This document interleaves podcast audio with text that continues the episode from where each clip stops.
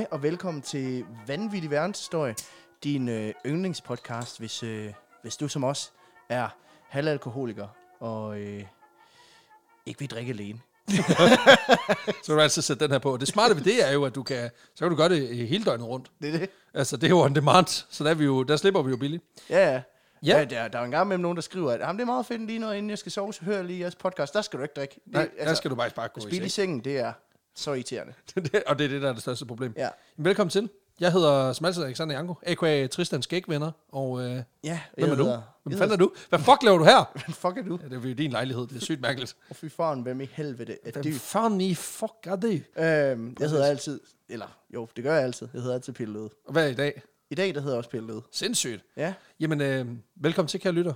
Og øh, skål. skål. Fordi at øh, dagens episode er selvfølgelig igen, magt til dig, i samarbejde med Grimbergen. Grimbergen. Det her belgiske bryggeri, som øh, leverer en, øh, en bred palette af, Ja, det må man sige. af belgiske øl, som på en del af dem. Jamen også som, øh, som, som faktisk har, og i dag der skal vi faktisk vende noget, som, som vi har gjort en enkelt gang før, men som, som alligevel kan noget andet, fordi øh, i dag der har jeg fået en, øh, en øl frem her, som hedder Hop Character, eller Ublom Karakter, som, øh, som simpelthen er en, en, en øl, belgisk, Mm. i udtrykket, men som så er refermenteret, altså genstartet simpelthen i flasken, og tilført øh, en, en solid mængde, Okay. okay. mængde humle, hvilket jo er lidt atypisk i Belgien, at man, øh, at man som sådan giver humle øh, plads i, i, i, hvad man siger, i smagen.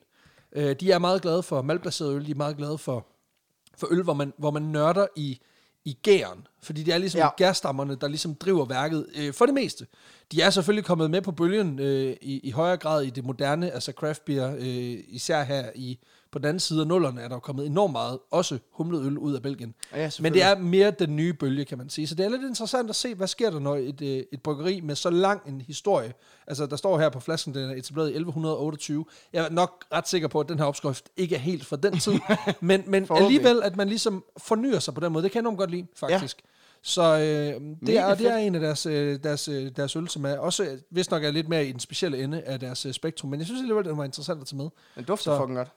Ja, det gør den. Altså, den har ligesom, altså den har noget, den, den igen meget, meget belgisk i sit udtryk, men alligevel har den Meget. præcis øh, i den forstand, den har Siger de jeg her, som om, at øh, jeg, Jo. jeg aner, hvad, hvad jeg men de her sådan maltede noter, en lille smule karamelliseret, den har også lidt, øh, igen lidt frugtige noter, mm. måske også en lille bitte smule, øh, hvad hedder sådan lidt krydret, uden at den er sådan, altså, altså ikke i, hvad man siger, de der varme krydderier, men alligevel har sådan, sådan en lille smule, øh, En duft, og dufter af Belgien. Ja, ja. ja, lige præcis. Skål. Skål.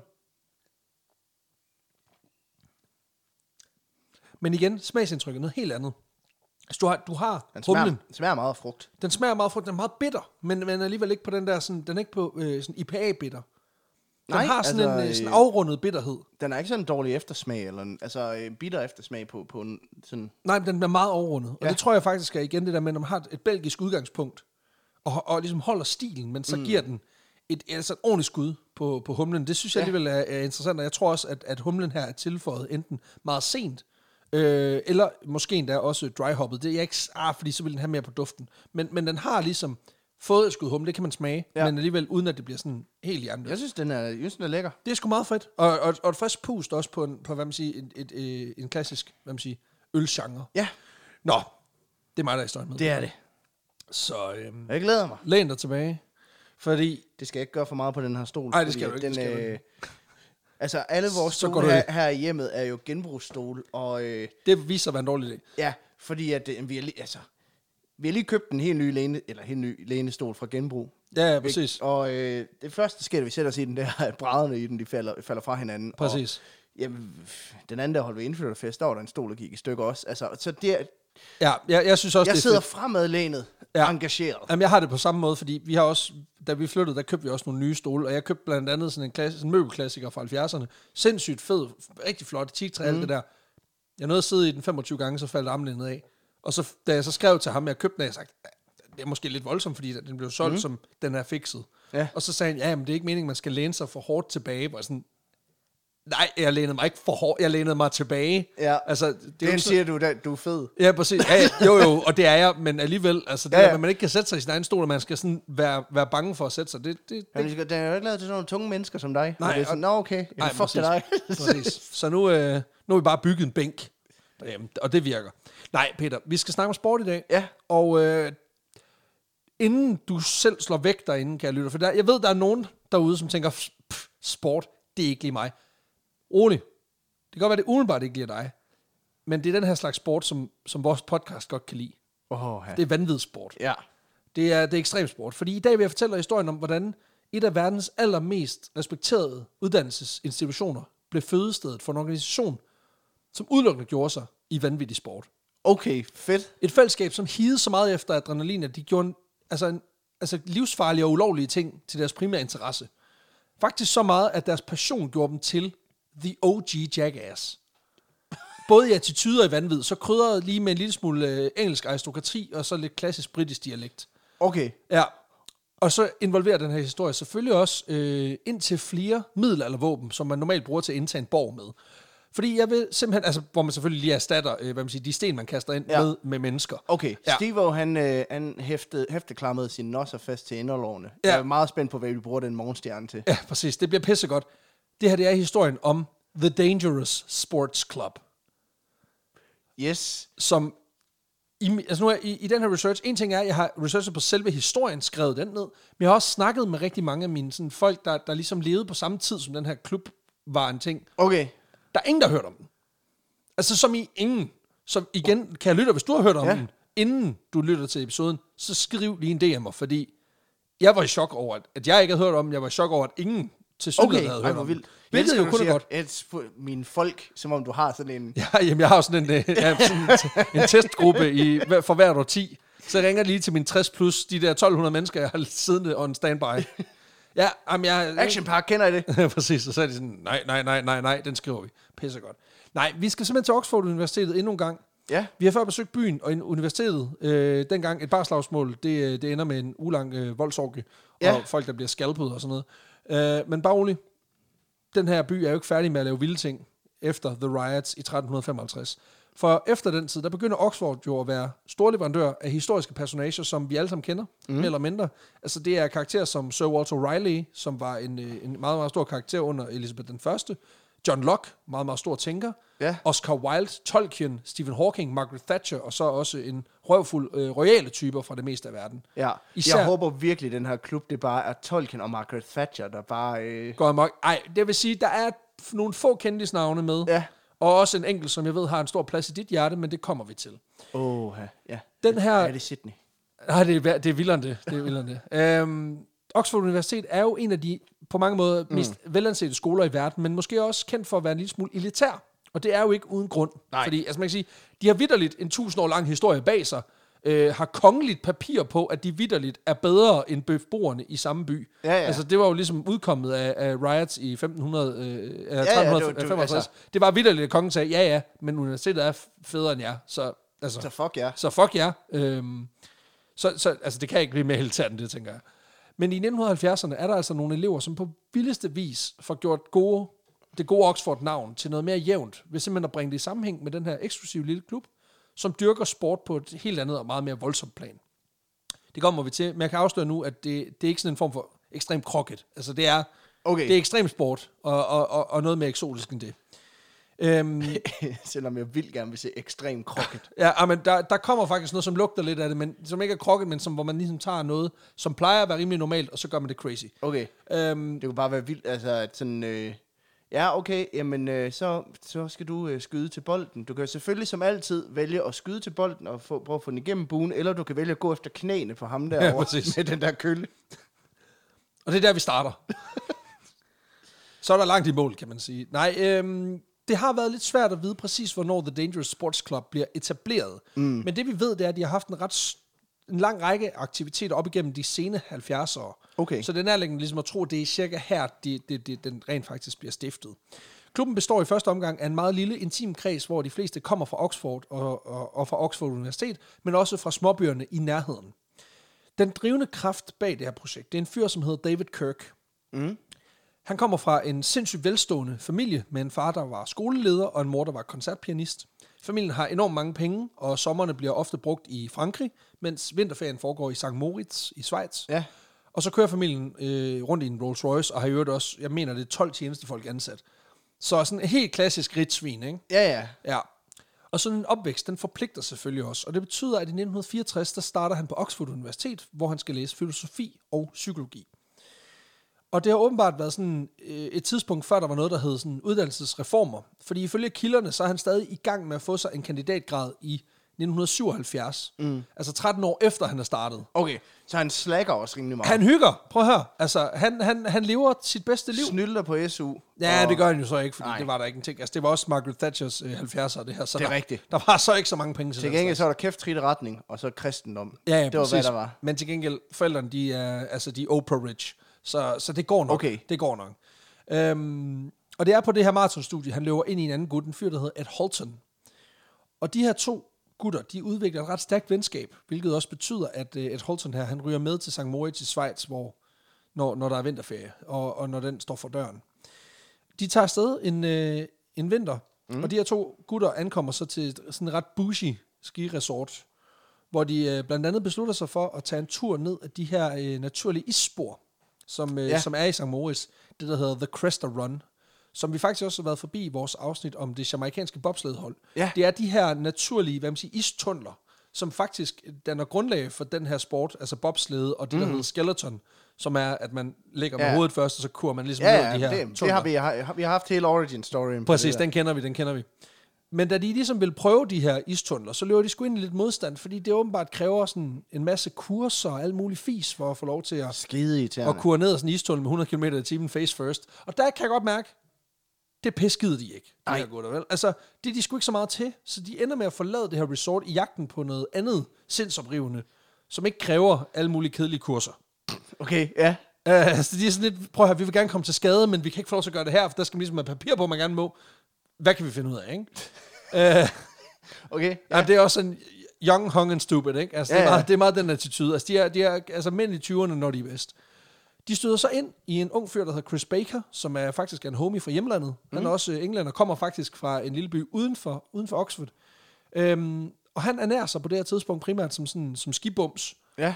men har så også en lille sidegeschæft, hvor han eksperimenterer med det, man kalder paragliding, Okay, ja. som på det her tidspunkt i slut 70'erne ikke er en ting rigtigt. Paragliding, det er det der med... Øhm, Altså det er en, en stor ja. Ja. drage, ja. Ja. hvor der så ligesom er et stativ på, Ja. og så, så spænder du dig selv fast, Yes, og så, og så- så hopper du du ligesom der. ud over noget fra højder, og så glider du simpelthen ned via, Ja, ja. Øhm, altså opdrift via termik, men også glider ned, hvad kan man sige, Yes. øhm, og surfer ligesom igennem øh, skyerne på den måde. Ja, ikke? lige præcis. Sporten er egentlig opstået i 1950'erne, men har været forbeholdt de færreste, formentlig, formentlig fordi det har været livsfarligt, og, øh, og også fordi ja. at det har været sådan meget som trial and error-agtig ting. Og der kan man så sige, der er jo et naturligt fald i antallet af, ja. Ja. af, af hvad man siger, deltagere. Af kombatanter i... Den, Lige, øh, lige præcis. Altså, hvis, hvis dragen klapper sammen, så har du ligesom et mindre medlem i klubben. Ikke? um, ja, måske endda nogle flere, fordi at folk, de var lidt sådan... Ah, okay. nu prøver vi lige det her. kan vi prøve en med måske med to lag drage? Nå, det virkede ikke. Okay, jamen Christian han er faldet ud over, så, ja. Ja. så, så det, det tror jeg er en dårlig idé. Jeg ved det ikke, men øh, jeg, jeg vil jo ikke rigtig ringe og spørge, kan man sige. Det betyder, at, at, at, at stadig her i slut 70'erne, der er den her sportsgren, paragliding, i sin spæde start. Men øh, Chris her, han er, han er 100% sikker på, at det her det er pis godt. Han er sikker på, at det får luft under vingerne, det bliver skide godt, det der. Ikke? Og øh, David Kirk og Ed Holton her, da de ser det her, Ja, der synes de, det er rimelig fucking fedt. det kan jeg godt forstå. De får, altså, Jeg kæmpe, gad, jeg gad kæmpe, også fucking godt prøve det. Præcis, og det er ikke på den der måde, hvor der står en eller anden instruktør, som ikke taler sproget, og man tænker, 200 kroner, det virker billigt. Mm. Det virker også for billigt. Lad os gøre det. Altså, øh, der er ligesom sådan en tillidsforhold, der opstår ja, mellem de her tre, og øh, de synes, det er fedt. Altså, nu siger jeg, at de alle sammen synes, det er fedt. Det er måske også lidt en overdrivelse. Øh, David Kirk, han synes, det er røvfedt. Ham med Ed Holton her, han, han synes ikke, det er fedt. Han synes, det, det virker risky. Det er som om, at, at det er lidt livsfarligt, det vi er i gang i. Og der er David Kirk sådan, prøv at høre, Det er det, det, det, der er det fede. slap nu af. Prøv at høre, jeg har styr på det. Okay. Okay. Ja, prøv at se, hvor flot de er. Det er skide godt. Og så siger David også, øhm, prøv at høre, jeg har masser af erfaring med at flyve, Okay. og alt muligt. Altså letvægtsflyvning og alt muligt. Jeg har styr på det. Altså Yes. han lyver helt vildt meget. Ja, ja. Han har ikke nogensinde prøvet noget før, men han får ligesom overbevist, overbevist Ed Holton til at sige, prøv at høre, vi prøver det, fordi jeg er sygt erfaren. Chris Baker her er sygt erfaren. Vi styr på det. Det er også vildt nok, fordi der er, der er jo ikke en skid forskel på at flyve i et fly, og så paraglide. Nej, nej, Nå, det- nej, nå, nej, det er jo to... Det er kæmpe, kæmpe vildt forskellige ting. Ja, ja. Det er jo lidt ligesom, ved du hvad, det, øh, du skal ikke... øh, skal ikke tænke over, at jeg ikke har noget kørekort. Jeg er fucking god til at køre på cykel. Præcis. Altså, Præcis. Jeg har kørt sådan en cykel med fire dæk, med fire hjul, så ja. Ja. det er nærmest det samme. Ja, Ja. så Det, tre cykel, man ikke kan vælte på. jamen præcis, jeg kan da godt sejle en færge. Jeg har engang sejlet kajak. Altså, kom on. Ja, Det, princippet er det samme. Jeg bevæger mig hen over vand i, med en hastighed af en eller anden art. Kom Ja. nu. It's pretty much the same. Nej, det er overhovedet ikke det samme. siger du, jeg ikke kan passe børn? Jeg har da engang spist chili. Ja. Så du lige...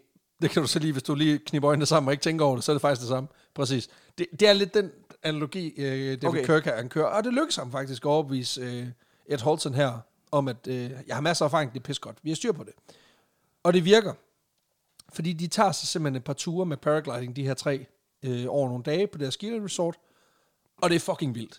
Ja, Også fordi, altså vejret er fantastisk. De får ligesom set det hele fra en anden vinkel. Det er fucking fedt, og det er også sådan lidt livsfarligt på den fede måde, ikke? Øh, og, og det, det kan ja. De sgu godt mærke, det er ret fedt.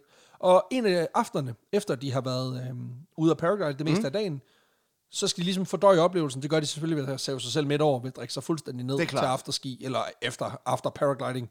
Øhm, og det er så her, de beslutter sig for, vi laver sgu en fucking klub. sådan. Hvor vi simpelthen dyrker vanvittige ting.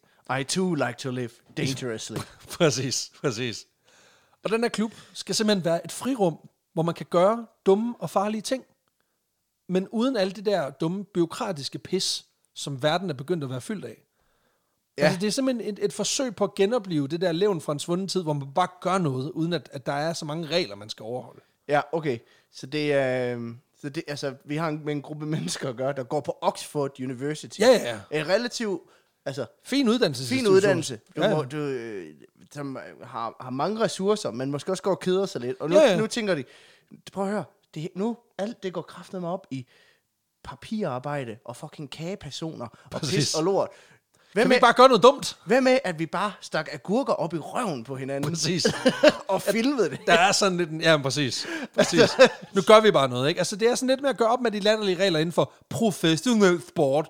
Og så ligesom, hvad kan man sige, ambitionen er ligesom at tilføre også, hvad kan man sige, det, de her øh, spæde sportsgrene, der måske er lidt uden for nummer, tilføre dem lidt stil og lidt arrogance, øh, arrogance elegance. Altså simpelthen mm. give, dem, give dem lidt, øh, altså, lidt wow-faktor, ikke? Ja, ja. Øh, og det gør de simpelthen ved at tilføre det sådan øh, lidt klassiske, Må jeg aristokratiske foreslå elementer. noget med en ost ned ad en bakke? Ja, vi kommer til det. øhm, ikke en ost, men vi er tæt på. Men de, de vil simpelthen også tilføre det, hvad man siger, nogle aristokratiske elementer i form af fancy kluns og drikkevarer. Og det kommer vi også til. Okay. Ja, øhm, da de kommer hjem til England, så kommer der hurtigt nogle nye medlemmer til. Og klubben forbereder en af deres første store events, som kommer til at foregå netop St. Moritz. Fordi det her, klubben vil afholde en form for løb ned af, af en piste i området. Ja. Men i stedet for ordinære og, og kedelige ski, så har, så har medlemmerne skulle lige været et smut i garagen. Ja. Og de har simpelthen bygget en serie af sindssyge aggregater til simpelthen at køre ned i de her skiløjper. Og det er simpelthen sporten, der bliver døbt Surrealist Ski Racing. Su- surrealistisk. Ski race. Ja tak. Okay, det lyder som om, de tager LSD og kører på... Øh... Jeg tror måske, det matcher meget godt, at, at hvis du ikke tager LSD, men du, du ligesom prøver at skabe en verden, som ligner, du har taget LSD, Ja. og så bare ned ad en skiløjpe. Det, der sker, det er, at de simpelthen bygger fartøjer til simpelthen at, at, at ræse imod hinanden ned af de her løjper. Og bare lige for at tage et par eksempler. Altså, Ja. de, de kedeligste fartøjer, som jeg kunne finde på listen, det var øh, en stor trehjulet cykel på ski, strygebræt, mm. sådan en aflang kasse, hvor der sidder to mand i, hvor de ligesom sidder i hver sin ende. Mm. Altså, hvor man ligesom sidder med ryggen til kørselsretning, og så ellers bare kurer Ja, ja, ja. med 60 km i timen. Øhm, det kunne også være barnevogne, en rullestol, en gammel sofa, store chins, lænestole, Yes. øhm, og så er der også de mere eksotiske indslag. Så det er den, de lavede Jackass, hvor de kørte i en indkøbsvogn ned ad en bakke. Ja, præcis. Bare på ski. Øh, mere eksotiske indslag inkluderer en to meter høj træhest, øh, en fyr, der, der bygger en helt øde ø med egen palme. Okay. Øhm, Altså, og når du siger det på ski, er det så, så er det to ski, og så har man simpelthen sat en, en barnevogn eller en hest oven på skien? nogle gange er det ikke to ski, nogle gange er det otte ski. Okay. Altså det er vidderligt, eller snowboards. Altså det er vidderligt, vi bygger store ting på stålkonstruktioner, og så sætter vi ski nedenunder, så de kan glide ned Okay, så det er bare det er Dream City for Roskilde, der bare er på vej ned af... Præcis. Ja, ja, altså det er promilleservice bare på ski. Ja. Ja, præcis. Øh, der er den der øh, dystopiske film, der floppede fuldstændig, hvor man har sådan en, en, en... Historien er, at alle byer mm. er begyndt at være på hjul. øh, hvor sådan London er en kæmpe stor by, der har, der, har, der har fået sådan nogle terrængående dæk, og så kører den rundt og opsluger forskellige byer rundt om i verden. Nå. Jeg kan ikke huske, hvad den hedder. Den, den, den udkom sidste år og floppede af helvedes til. Men det er sådan lidt det samme her, hvor okay, man ligesom ja. siger, det her burde ikke være på ski, hvad med vi putter det på ski? Yes. Ja, præcis. Det er den logik, A man kører horse her. can't ski. Præcis. Exactly. Præcis. Så det gør vi. Der er også nogen, der kører med en oppuslig hej og et sunket skib og hele lortet, ikke? Øhm, de mest eksotiske, de mest vilde ting, de får puttet på ski i løbet, det er så også over en årrække, Ja, her. Det er en, øh, en 8-mands robåd, altså sådan en klassisk, du ved, sådan en competition robåd til, Yes. med, med otte sædepladser. En dobbeltseng med egen sengehimmel. Øhm, et fuldt udstyret operationsrum med kadaver. Øh, Altså med rigtig kadaver. Ja, det er fra en gris godt nok. Men, Okay. stadigvæk, altså, men også, hvor der står en mand i lægeuniform med skalpeller hele lortet. Og så mens han kører sidelæns ned af, Ja. ja. af en sort pist, så står, så han- står han og, og, og, Og- skærer i et svin. Og dissekerer en gris. Ja, okay. tak. Ej, hvor sindssygt. Det er ret godt. Og så er selvfølgelig også... Jeg håber gris, altså på et eller andet tidspunkt, så rammer de jo, altså så fyrer det vel bare helvede til dig. Det, der ja, på det er ikke? sådan lidt, fordi de har bygget en barriere, en ismur, altså, Ja. ja. en, altså sådan den, som øh, du ved, Flat Eartherne ville ønske, de kunne få lov til at se. Ja, ja. Sådan en. The Wall ja. for Game of Thrones. Lige ja. præcis, lige præcis. Så jeg kan forestille mig, jo, der er helt sikkert en eller anden, der har været klædt ud som kirurg, som bare fløjet ind i en mur med 60 km Ja, og så fået en halvdød gris direkte i fjeset. Nej, han har jo sørget for at hoppe af inden, for Nå. det andet ville være sindssygt, Peter. Øh, en af de Ah, det, sidste ting, klart, det ville jo være farligt. Præcis, præcis. En af de sidste, som jeg også synes er vigtigt at nævne, det er simpelthen også, de på et tidspunkt får bygget et flyl på ski, og så sidder der simpelthen en mand i kjole og hvidt og spiller Fyr Elise, mens han kører ned af, af, af løjpen. Det kan jeg også noget. Det var meget fedt, hvis han skiftede til skæbnesymfonien lige inden han rammer. Ja, lige, han, lige, han, lige inden han kan ramme. sig. dø, dø, dø, dø. Bang! Også bare fordi, jeg ved ikke, om du ved det, men sådan et fly, der er jo super meget spænding internt i sådan et. øh, nej, det vidste men... Nå, altså, strengene i sådan et fly er jo spændt, altså de er jo spændt op til lir. Nå, det er jo sådan, sten, ja, det, er det er jo sådan, ja, det er jo sådan, strenge fungerer, ja. Det er det jo. Øhm, og det betyder også, hvis du for eksempel ser, hvis du for eksempel putter et fly på et bål, så, mm. så, så altså det, det imploderer jo. Ja, altså på et tidspunkt, når træet giver efter, så, så alle strengene, de prøver ligesom at trække flyet fra hinanden. Og det gør simpelthen, at, at det, er jo, det er jo livsfarligt. Ja, Så øhm, det er også bare en lille, øh, lille detalje, ikke? Nå, men øhm, det her øh, stunt, de kører med, det er selvfølgelig pisse farligt. Og de her klubmedlemmer, de øh, brækker der også et par arme, ben, øh, for søm skudt direkte igennem låret og for andre småskavanker på Nå, de her ture. Ja, okay. Men det er en lille pris at betale for at gøre noget, der er så dumt. ja. Øhm, der ligger blandt Det andet et øh, fuldstændig fantastisk klip på YouTube, hvor der er blevet lavet en dokumentar om den her klub, hvor man øh, ser tre mænd, der simpelthen kører ned af en, af en, af en løjpe Mm-hmm. i en øh, italiensk gondol, hvor der så simpelthen står en mand op i sådan en Ja, stribet og står og synger, med en pind og- og, ja. og synger, hvor der så er en fjerde mand, der hænger efter den her konstruktion, øh, fordi der simpelthen ikke er noget ror på den. Og det han så gør, det er, at han simpelthen prøver at styre med fødderne, ved simpelthen at sætte, fød, ved at sætte benene i, for at give noget retning på det. Og der er simpelthen noget, noget magisk i at se en fuldvoksen mand i et øh, sådan vagtuniform med dertilhørende bjørnehue, Ja. der simpelthen bliver trukket efter en gondol med 50 i timen ned ad ja. en skibakke. Mens der står en, der ligner Finn Holger og, sk- og skråler på, Præcis. på, på lungernes fulde kraft på Is, nedad. især fordi det her det foregår på et skiresort i St. Moritz, som vidderligt er et af de dyreste og mest eksklusive skiresorts Ja. ja. i verden. Altså det er, det, det er kun rige mennesker, der tager herhen, og så er der lige dem her. Øhm, og vi har jo øvrigt ikke snakket om ekvipering endnu, fordi fællestrækket for stort set alle klubbens aktiviteter, det er selvfølgelig, at det enten foregår i tematøj, Det er altså klart. gondol Ja. ja. eller vagtmandsuniform, men ellers så kører de primært kjoler hvidt, og der er så høj hat. Okay, Så du skal så være er det fucking... Monopoly-manden, der bare kommer... Præcis. Øh, Pringles-manden. Du skal, være, du skal være fucking dapper, når du kommer her. Øhm, det her løb, som også får øh, tilnavnet The Tesco Cresta Run, bliver en fast årlig tradition for klubben igennem øh, en årrække, op igennem starten af 80'erne. Mm. Og øhm, de trapper simpelthen op. De har et fast aftale med et ski resort. Og så kommer de simpelthen år efter år med trailer og pond trailer fyldt med alle mulige ting og sager, som de har bygget om til slæder ja. et enkelt år, der ankommer klubben til løbet i en klassisk, sådan en London dobbeltdækker bus. Og da de så spørger, om de ikke kunne få lov til at køre den ud over løjpen, Mm. der trækker øh, resort simpelthen lige en streg i sandet og siger, Det, nej, Nå. det gør I ikke. Og det, der må jeg bare erkende, at det er et mærkeligt sted at sætte grænsen. Ja, jeg synes, altså, hvad fanden... Det er sådan lidt, nej, I må ikke køre bussen ud over løjpen. Nu holder vi jer til den gondol og det flyl, som I har Ja. bygget. Prøv at høre. Operationsstue kan jeg gå med til. Præcis, præcis. Det er et fucking mærkeligt sted at sige, så nu stop. Det, Ja. det er dumt nu. Men det gør de. Men en bus, den kan jo ikke køre på ski. Nej, Hvor- men, nå. præcis. Jamen, det, øh, og, og det er sådan noget med, at de har fået lavet en løjpe, der ligger ligesom en løjpe, hvor Ja. de kan få lov til at gøre det her. Problemet er, at nogle gange, så de her ski, de får bygget, er så effektive, at de ligesom stopper ikke. Så de kører også ligesom videre og ud der, hvor der er også andre. Okay. Hvilket jeg også tænker, at hvis du er sådan en rigt svin fra, fra, du ved, fra Norge, der lige af en eller anden grund er taget til Schweiz for at holde øh, Ja, ja, vinterferie, at lige pludselig kommer der en to meter trø- høj træhest, der bare lige flyver forbi dig. Ja. Det tror jeg ikke, du Vi har er på behov vej for. til Troja! Ja, præcis. Det var sige. Der er fire mand inde i. præcis. Nå, men den her øh, tur til St. Moritz, det bliver ligesom en af klubbens mest sådan, hvad vil sige, ikoniske traditioner, men også en af de, en af de mange årlige traditioner. Ja. de kører med. Fordi den her klub, den søger konstant grænserne, både i forhold til det fysisk mulige, det lovlige, men også i forhold til, hvad der ligesom er samfundsmæssigt acceptabelt. Mm-hmm. Ifølge et tidligere medlem, en fyr, der hedder Alexander Rufus Isaacs, så, så er det også fordi, at det her det er en trist tid generelt ja. at være britte på. Fordi krisen, det er i slut 70'erne og Mm. start 80'erne. Krisen krasser også i England, hvor Margaret Thatchers regering ligesom styrer landet. 80'erne, ja. ja, de styrer landet med hård hånd. Så på sin vis hårde tider, det gør også, at de her ekstravagante og flamboyante ting ikke så tit er at finde i det offentlige rum. Nej.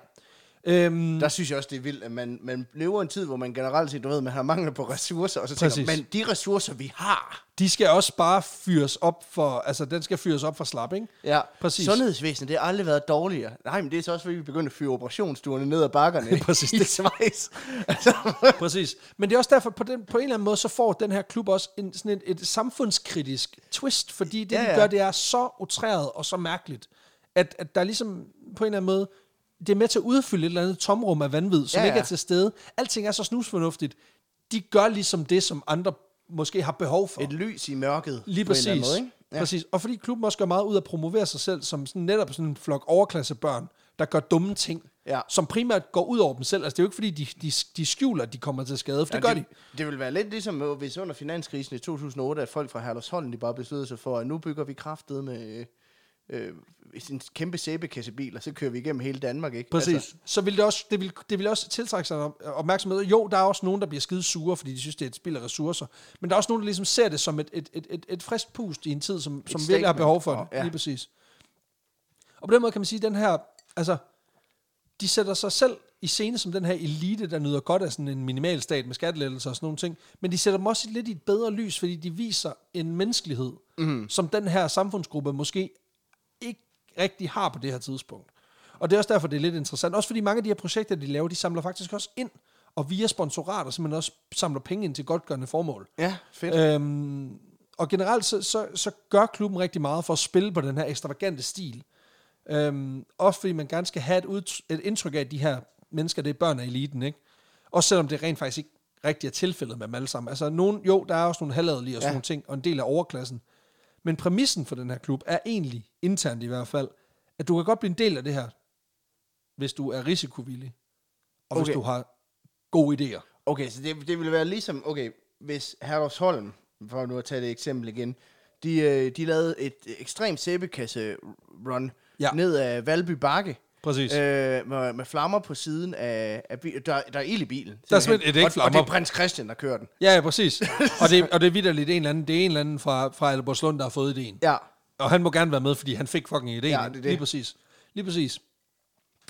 Øhm, en af de idéer, som andre idéer, som ligesom kommer op og flyve, det er, at øh, medlemmerne de tager til, til Spanien et par omgange, mm. for simpelthen at løbe med tyrene i øh, Pamplona. ja. Øh, de gør det så på skateboards i stedet for. Radical. Ja, præcis. og det, jamen, det skal også på, at det her, det, er, det, er så, det gør de så i midt-80'erne, hvilket vil sige, det er også en tid, hvor skateboards ikke rigtig er en ting endnu. Ja. Så, så på den måde, jo, radical. Og de vender også deres kasket om. Lige så, præcis. Øh, og det gør man heller ikke i 80'erne. Det gjorde man slet ikke i 80'erne. Nej, præcis. Øhm, derudover så bruger klubben også en del tid på at hangglide, selvfølgelig i Ja, kjoler og hvidt. Ja, det er Blandt, klart. blandt andet så lykkedes det fire af klubbens medlemmer at bestige øh, Mount Kilimanjaro, Okay, ja. og simpelthen øh, både paraglide og hangglide ned fra toppen af bjerget Fedt. i, øh, i starten af 80'erne. Det skal jo siges, at det er, der, det er dokumenteret, fordi de har filmet det. ja. Og det, er- da de gør det, der er det på en dag, hvor der er ret mange skyer, hvilket vil sige, at da de her gutter, de ligesom hopper ud fra toppen af, Ja. af bjerget, så er der skyer nedenunder. Så de kan ikke rigtig, og de kender jo ikke bjerget, Nej, nej, nej. så de ved ikke, hvad det er, de ligesom, hvad der Hopper i er. retning af. Nej. Men Men, Hvad der står et surt næsehorn. præcis, eller der er et bjerg. Øh, Eller der er et bjerg. eller der er et bjerg. Og, og det er bare for at sige, det, det siger noget om, det er ikke så vigtigt. Nej, og det er heller ikke altid så gennemtænkt. Altså en ting er at gøre farlige ting, hvis du lige har overvejet, sådan, Præcis. hvordan du, du, du gør det. Men det virker også bare lidt mere til, at nå ja, fuck det. Nu så prøver vi det her. Geronimo, ja ja. Præcis. Og det er faktisk også deres forbindelse til hele det her paragliding-miljø, der for alvor sætter klubben på verdenskortet. Fordi der er en dag i marts 1979, hvor der er møde i klubben. Og der er det ligesom blevet Chris mm. Bakers tur, ham her i skibumsen ja. fra tidligere. Det er hans tur til ligesom at finde på noget grineren. Ja, okay, så der, der er sådan en turnusordning. Ja, det er der. Ligesom, du, du, ja, præcis. Også fordi du ved, alle de gode idéer, dem, altså, du ved selv, hvordan det er. Det der med at finde på gode historier. Øh, det kan man ikke altid gøre øh, 20 rap. Så derfor er det rart lige, at vi skiftes. Øhm, I den forbindelse, der er han ligesom kommet i tanke om noget, som han, øh, han blev introduceret for i sin skoletid. Fordi tilbage i 1970, da ja. han gik i øh, folkeskolen, der øh, så han nogle film fra National Geographic, fra øh, en, en, en fjern egen, ja. et andet sted i verden, hvor han simpelthen bliver introduceret for det, man kalder vine jumping. Vine jumping, okay, ja. ja. Det er et ritual, der foregår på en lille ø, der hedder Pentecost, i østaten øh, Vanu, Vanuatu, Ja. hvor vi også tidligere har været, men det kommer vi ind på, øh, ude i Stillehavet, hvor øens mænd, de først bygger et 30 meter højt tårn, og så kaster de sig ud fra det, Ja. med lianer bundet rundt om fødderne. Okay, så det er, det er Daredevil Tarzan. Ja, Altså, ja men præcis. Altså Tarzan bare omvendt. ja. Ja, fordi han har ligesom hænderne i det her, der er de ligeglade, de binder om fødderne. Ideen er så ligesom, at lianerne, de tager størstedelen af faldet, og så knaller de her mænd ellers bare direkte i mulden nedenunder. Øhm, og overlever typisk. Okay, så det, er- det er bungee jumping, bare for, bare for du faktisk rammer jorden. Ja, ja. ja. Okay. Øhm, ritualet bliver udført i forbindelse med den årlige høst af jamsrødder, hvor et, øh, et godt spring, det associeres med en god høst. Okay.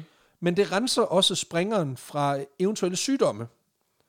Ja, det, Så, så de onde, hvad man siger, de onde øh, ånder, de, de forlader kroppen i springet. Altså, jeg kan godt forstå, hvis du går lidt småforkølet, og så du binder en lian om benene, og så hopper ud, og så bare knaller ned i jorden, at så er det måske ikke lige forkølelsen, der fylder det helt Nej, store det, når du tænker, det er en af de der klassiske, men hvis jeg giver dig et trælår, så kan du ikke mærke, du har ondt Ja, det hovedet. tænker jeg, ja. ja. det kan selvfølgelig godt være.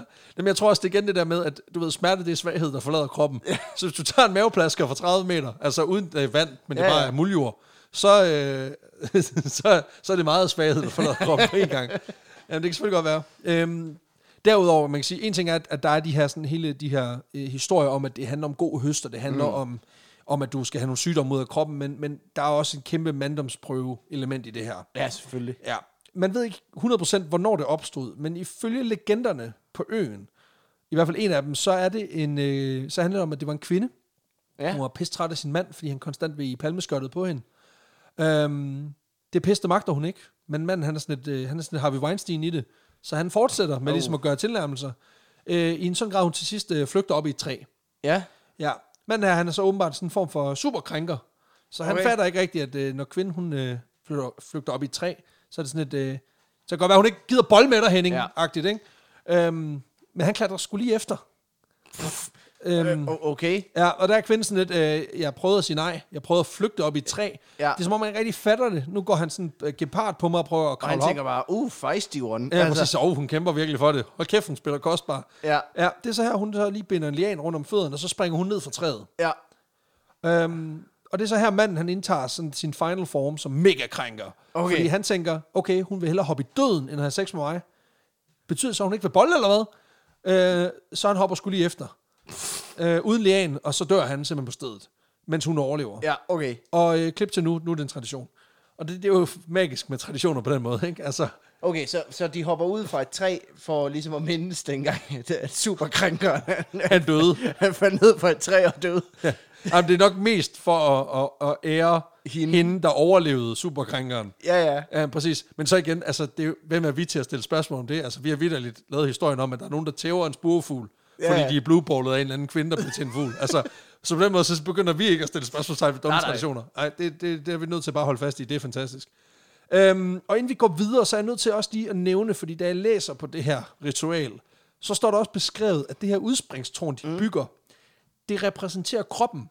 Og det bliver også bygget, så det ligner en krop, i den forstand, der er hænder, hoved, skuldre og så Okay, videre. så det er Burning Man, og så... Ja, præcis. Men der, hvor jeg synes, det bliver magisk, det er, at selve platformen, de her mænd, de springer fra, ja. Den bliver ligesom betragtet som den metaforiske penis. Mens jorden, de rammer, det er den metaforiske vagina.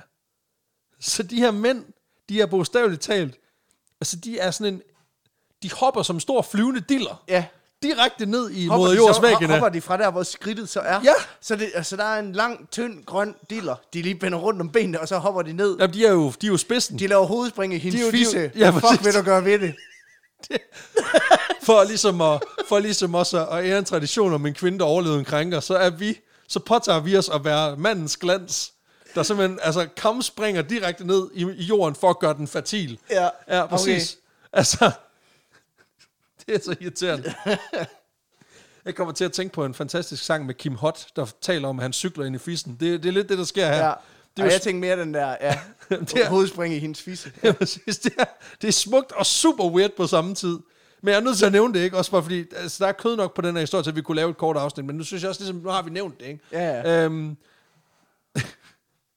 men det er simpelthen de her pussy divers, som, øh, som Ja. Chris Baker, han har siddet og set på en, en kæmpe stor sort-hvid film i, tilbage i 1970. Ja, ja. Og det er så her, han tænker, fuck, de har fat i noget, mand. Åh, kæft, mand. Det er også det der med pikken, det er også meget fedt. Fuck, det er også fedt, det der med, at de bare, de bare altså, hopper ned i, den, i, i moder jords fisse. Det kan sgu noget. Øhm, skulle vi ikke måske prøve at udvikle på den idé næste gang, vi mødes nede i klubben? Og det gør han så. Så da boys de mødes, så smider han skulle lige ideen ud i plenum og siger, prøv jeg så det her, det er fucking sindssygt. Skulle vi ikke prøve noget? Ja. Øhm, og de der gutter i Dangerous Sports Club, de er sådan lidt, "Åh, okay, det lyder fedt. Det skal vi. Øhm, de er så ikke helt med på det der med at lande på jorden. Nej, Det virker farligt. ja, det kan jeg godt forstå. Det virker også dumt. Øhm, det er jo, ideen er jo også, at lianen er, du ved, den er, den er lige for kort. ja, Så det, det er derfor, den tager faldet, så du får lige strukket, hvad kan man sige. Altså, du får lidt ondt i beneren. Ja, ja. Altså, det er ja du, du er 20 cm højere, når du kommer ud, og så er du ondt i hovedet. Ja, præcis. Det er jo, altså, der findes masser af videoer på- af det her på YouTube. Det ser fucking vanvittigt. Det, det er fantastisk. Nå, men det betyder også, at de her drenge, de begynder ligesom at udvikle på ideen. Altså mm. den her idé om, kan man ikke hoppe ud fra noget, bundet i en snor? Ja. Og det er så her ret hurtigt, at Chris her, han jo kommer til at tænke på de her elastiksnore, som han bruger til at fastgøre sin paraglider oven på sin bil, når han skal afsted rundt i landet. Okay, ja. Om det ikke kunne bruges til noget. Men der opstår ligesom et problem her, fordi hvor meget vægt kan sådan et egentlig holde, sådan et ræb? Ja. Det er jo testet, altså det er jo, sådan en, det er jo ligesom sådan en på en bagagebær til at holde, du ved, ja. til at holde en liter mælk fast. Kan, kan det noget? Øhm, og der er det jo vigtigt, at man ligesom kaster sig ud i en form for urforskning her. Så det, der sker, så øh, de er nødt til at finde ud af, kan, hvad kan det her? Mm. Heldigvis for dem, så er det jo 1979. Det betyder, at computeren er en ting, Ja. og de bliver også brugt på universiteterne, hvor to af klubbens medlemmer, de er ingeniørstuderende. Yes. Og det betyder, at hen over weekenden, så får de skulle lave nogle beregninger og sådan, sådan. Øh, Så når de ikke spiller computer, når de ikke så, spiller, du ved, jeg ved ikke, hvad de spiller. Pong. Pong. Ja. Ja. Præcis. Så, øh, eller, eller det der krænkerspil med, Ja. med patterne. Ja, præcis. Så, og kæft, øh, det ligner noget at se det i fjernsynet. ja, præcis. Når man er en lang, stor, grøn diller. og hopper ned i jorden. præcis. det ville også være et godt spil fra Atari, ville det ikke? Pussy Divers. Jo. Ja. Den, er, den, den bliver i hvert fald god nede på baren, det kan du være sikker på. Nej, men de får sgu lavet beregninger og sådan, og så øh, kommer de frem til, at det her pis, det sagtens kan holde. Altså, de her øh, snore, de kan sgu godt holde. Okay. Så den her klub, de bestiller et par hundrede meter, øh, trumler hjem af det her, øh, det her elastiksnor, og så går drengene altså klar til at udføre et spring Ja. fra den lokale øh, Clifton Suspension Bridge, Yes. som lige hænger 80 meter over floden Avon. Fede. Og, øhm, Men så de opfinder bungee jump så. Ja, det gør de nemlig, fordi at, øh, og, og igen, var det smart måske lige at teste med noget andet? Ja, det ville det nok, ja. Men det er jo ikke, det er jo, Det er jo ikke det, der er ideen. nej, præcis, så hvorfor, hvorfor ikke bare prøve selv? Og det er så det, de gør. Men det virker selvfølgelig fuldstændig vanvittigt at forsøge at kaste sig ud fra en bro i et elastiksnor, ja. Uden at have testet det. Men hvad nu hvis, at vi lige fik noget publikum på, til lige at kigge Hvad på det her først? abe? Ja, præcis. Nej, det er kun, hvis du ved, hvis vi skal lave loops og sådan noget. Nå, ja, okay. Ja, det er rigtigt. præcis. De beslutter sig simpelthen for, at, og det, det, det er bedst, at vi ikke kun gør det, når det er os, der kigger. Mm. Vi skal også have nogen til at kigge på det. Så klubben ender med at sende en røvfuld invitationer ud i deres netværk om, at ved daggry 1. april, der hopper de altså ud fra den her suspension bridge, og efterfølgende kommer de til at fejre det med et godt glas champagne. Det lyder også virkelig meget som en april snart. Ja, øhm, og fordi det her ikke er noget, man ligesom har set før, så er stort set hele, hvad man siger, de her klubmedlemmers omgangskreds, de er mm. ret sikre på, at de her drenge, de er ved at begå et kollektivt selvmord. Ja, det lyder også lidt sådan. Det lugter lidt af det, ikke? Blandt andet så fortæller Chris Baker her senere til Vanity Fair, at hans kæreste på det her tidspunkt, øh, hun har simpelthen øh, lagt ham fuldstændig på is. Fordi hun er overbevist om, at han kommer til at dø af det her. Okay. Øh, så hun er sådan lidt, altså jeg gider ikke slå op med dig, men Fordi det løser ligesom... Så det, ja, præcis, så, så er jeg jo også, så virker jeg jo sindssygt, så er jeg jo ham, hende, der slog op med en, ja. to dage før han begik selvmord. Ja. Så, jeg, så det ser jo, så, det ser jo super dumt Ja, ud. det er super. Så er det bedre, at du, Så er det bedre, at du at du, gør det, At du, at du gør noget dumt, og så ligesom... og så er jeg enke. Ja. Præcis. Og den overvejelse har hun så lavet, og det betyder Det er, også, også, det er også federe at være enke. end det, ja, end det er at være ham, der, hende, der gik fra en to, to minutter i selvmordet. Ja, Ja. præcis. Det betyder så også, at Chris Baker her, han simpelthen er nødt til at rejse til London, øh, for at hente hende tilbage den 31. marts. Altså for simpelthen at, okay. at forsøge at overbevise hende også, fordi han ved jo også godt, at hvis det her det går galt, så ser det også super dumt ud, at jeg ikke lige har kæmpet for den inden. Ja, ja. Så han rejser simpelthen øh, til London dagen før springet, hvor han, øh, hvor han simpelthen forsøger at overtale hende til at komme med tilbage. Mm. Imens, der, øh, der holder klubben simpelthen øh, kæmpe fest Ja? i hans lejlighed. Nå, okay. Ja, og det er jo den bedste, du ved, forberedelse til at springe ud for noget meget højt. Det er lige at drikke sig stiv inden. Drikke sig, og nu siger du siv. Altså, Ja. jeg ved ikke, øh, altså, hvornår du sidst har været, altså sad midt over. Det kan godt blive vildere. Ja, Altså, okay. ja. Der, er, jo- der er jo bare ikke noget som tømmermænd, hvor man lige hopper ud, og så bare lige får den der, hvor, du ved, du lige hopper med hovedet til nedad, Bare lige for, lige for den strukken. og så lige får et kæmpe ryg. Ja, men præcis. Finten her er, at de, de når slet ikke at få tømmermænd. Det er Nej. det, fordi du går bare direkte fra festen. Ikke? Ja. Det betyder så også, at øh, da han kommer tilbage, fordi det lykkes mm. at foretale kæresten, han kommer tilbage cirka klokken 6 om morgenen, der ja. sejler klubben fuldstændig. Altså, de har, de har høvlet champagne og bajer hele natten. Øhm, men det betyder jo ikke, at man ikke kan kaste sig ud fra en bro med en elastiksnor rundt om livet, vel? Nej, det er klart. Ja, så boys, de begynder at skifte til kjole og hvidt. Selvfølgelig. Og så hanker, Uniformen, ja. præcis, uniformen. Så hanker de op i champagne, og det her gear, de har fået udviklet til det, så sætter de kurs mod, øh, mod broen.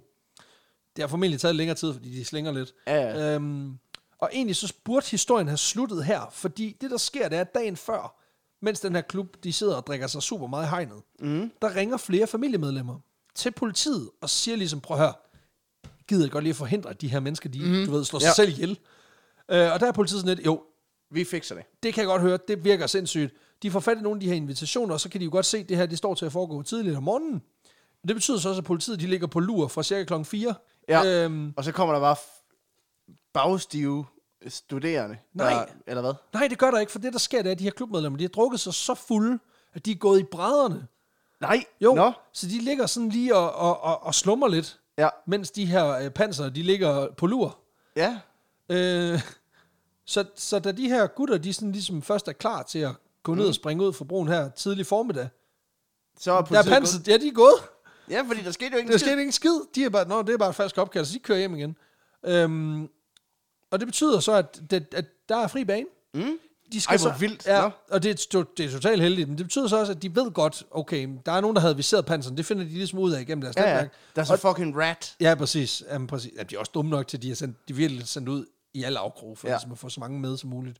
Det betyder også, at de skal rimelig meget fart på, fordi der er ret kort tid fra, at de går i gang med det her til, at politiet kan ankomme. Også fordi der er noget morgentrafik og sådan noget. Ja. Ikke? Øh, det betyder at ret kort efter, at de er kommet til den her bro, der går klubbens medlemmer simpelthen i gang med at klargøre sig til, til springet. De her fire gutter, der skal, der skal gøre sig klar, det er David Kirk, mm. en fyr, der hedder øh, Alan Weston, det er en fyr, der hedder øh, Simon Keeling, det er de to, der har lavet beregningerne, Ja. og så er det en fyr, der hedder Tim Hunt, som i øvrigt er bror til James Hunt, der var racerkører på det her tidspunkt. Åh, altså ja. legendarisk Formel Ja, 1 ja, der kørte det mod Niki Lauda. Lige ja. præcis, lige præcis. David Kirk, han ender med at springe først. Mm. Selvfølgelig med en flaske champagne i hånden. Det er klart. Ja. Øhm, og efter små 40 meters fald, der gør elastikken det, den skal, mm. og betyder, at han ikke rammer floden. Det var de tre, dejligt. Jamen præcis. De tre andre hopper efter, og så hænger de ellers, de her fire boys, og dingler i øh, jamen, cirka 35-40 meters højde øh, over floden.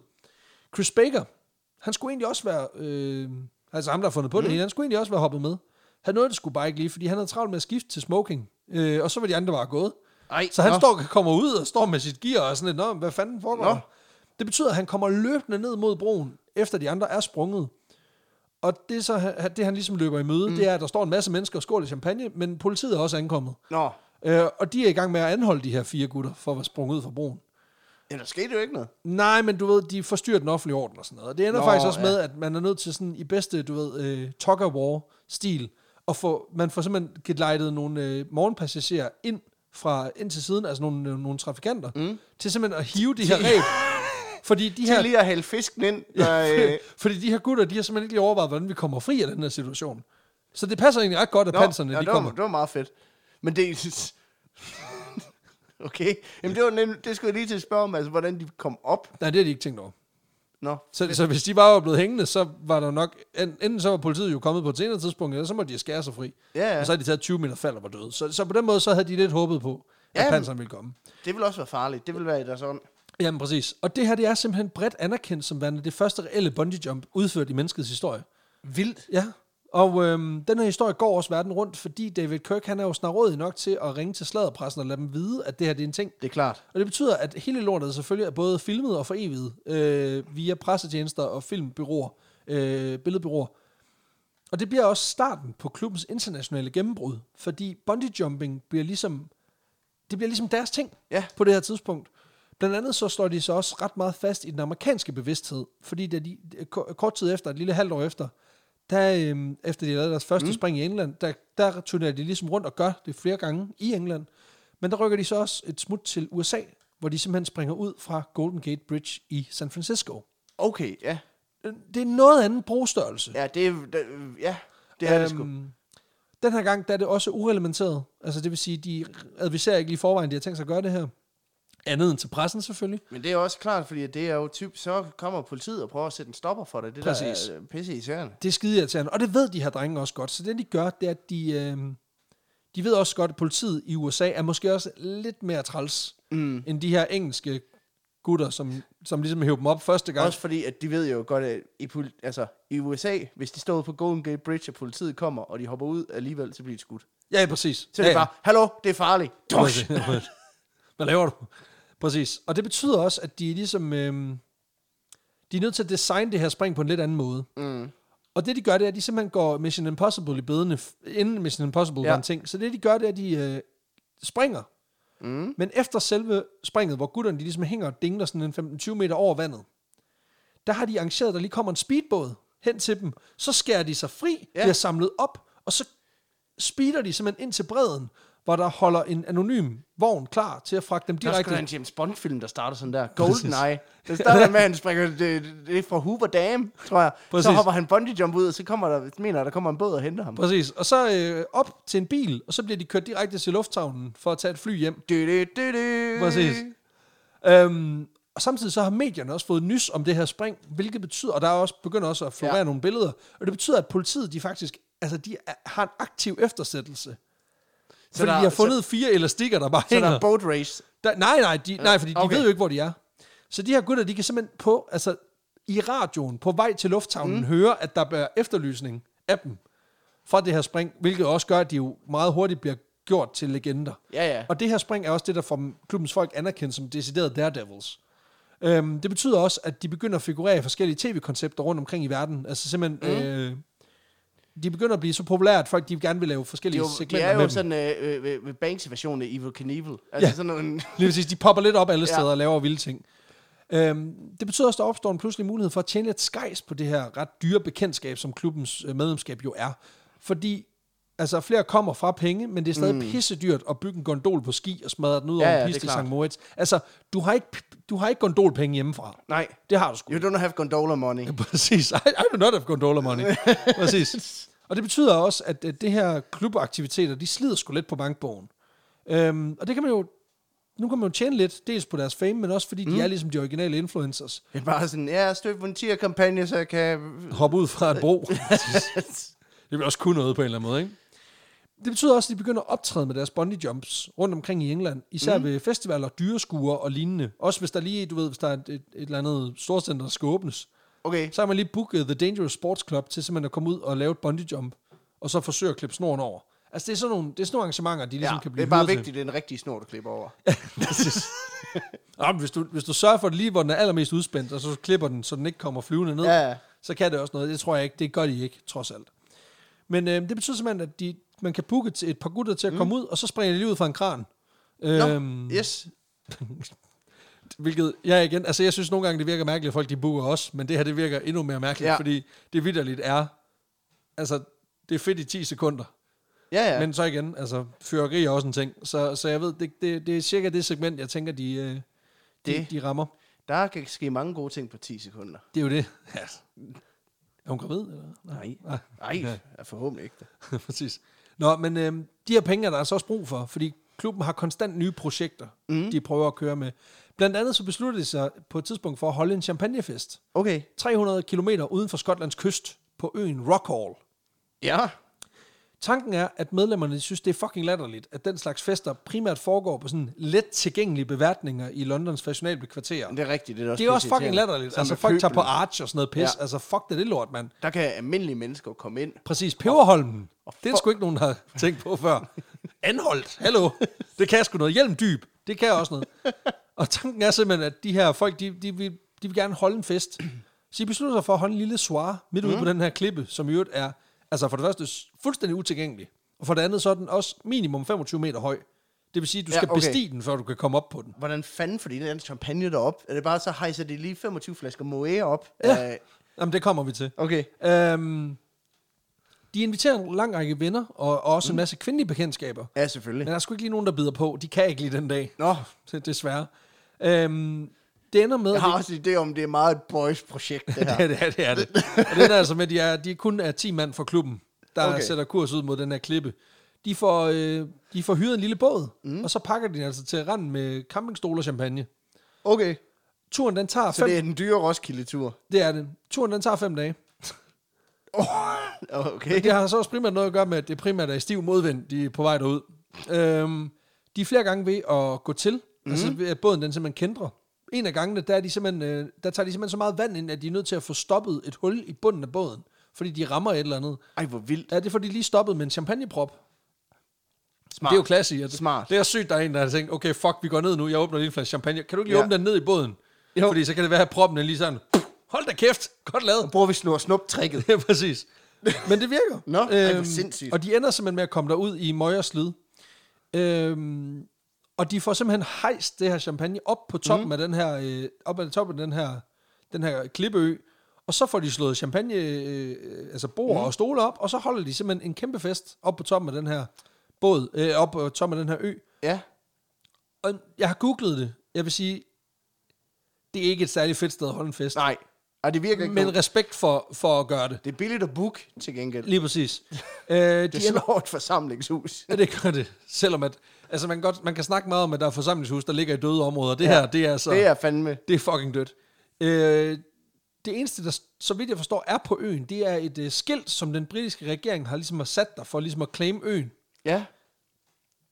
Oplagt souvenir.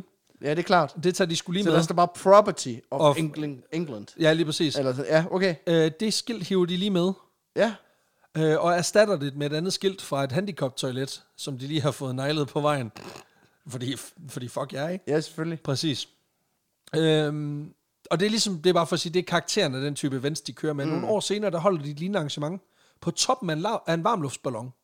På toppen af en varmluftballon. Ja, hvor de simpelthen på en eller anden sindssyg måde får overtalt en ballonskiber til at stige op i en kilometers højde. Ja. Hvorefter David Kirk og en af de andre medlemmer, de simpelthen kravler op oven på ballonen. Og så sidder de der. Og så sidder de simpelthen bare der og nyder et glas bobler. Og det er jo ikke, altså det lyder jo umiddelbart vanvittigt, og det er det også, øh, men det er også pisfarligt, fordi det kræver en ret stor mængde ingeniørkunst og planlægning lige at finde ud af, hvordan fanden kan man flytte sig selv derop, ja. uden at ballonen den kollapser eller vender.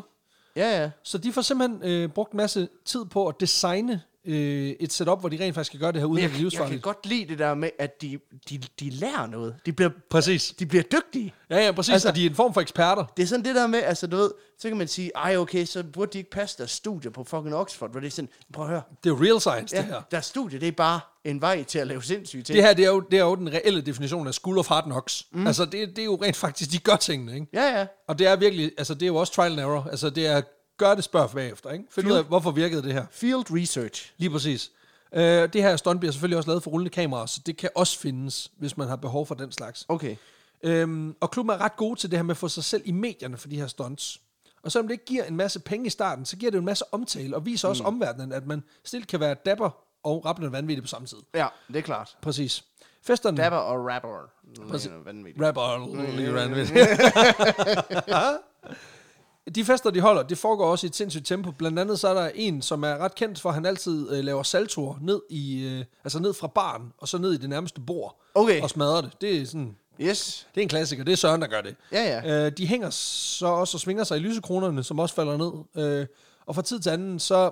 Altså, de, de holder ikke ret mange fester de samme, på de samme venues. Nej, det, nej, jeg tror, de bliver ikke booket igen. Nej, det gør de ikke. Øh, det bliver de heller ikke betalt for. Øh, de har også en prank, men de kaster med kanonslag indenfor. Øh, også okay, bare lige for, ja. ja. hver gang de slår til den. Så det er jo meget hyggeligt. Alt kører i et sindssygt højt gear.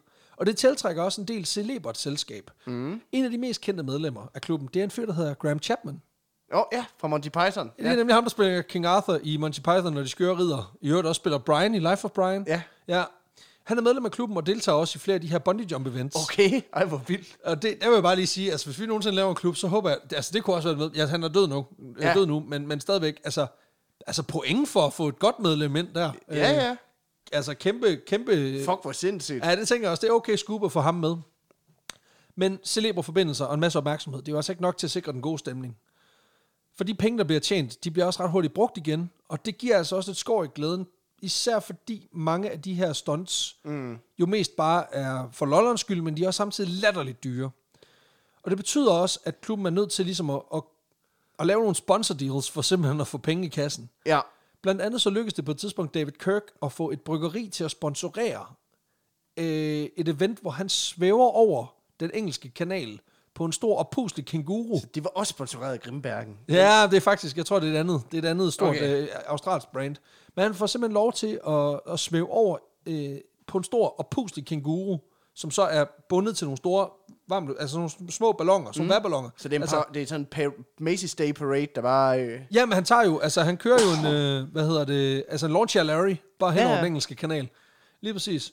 Det bliver så også en dyr affære, fordi der er et jumbojet, der simpelthen spotter den her kænguru i 4 km højde, og melder det til myndighederne.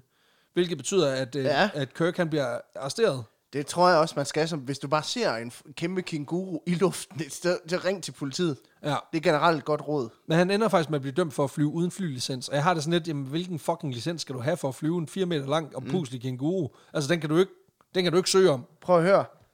Han, øh, det kan godt være, at han ikke har licens til at flyve, men han har engang kørt på cykel. Og det, var, Præcis, det, det er det, faktisk det, det, det det, det samme. Kom nu lidt, altså. Ja.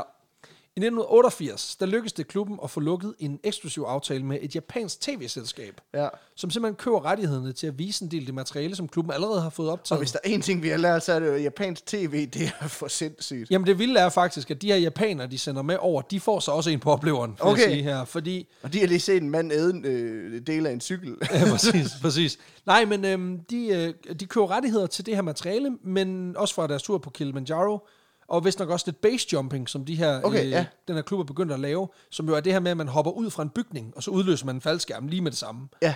øh, for simpelthen at overleve.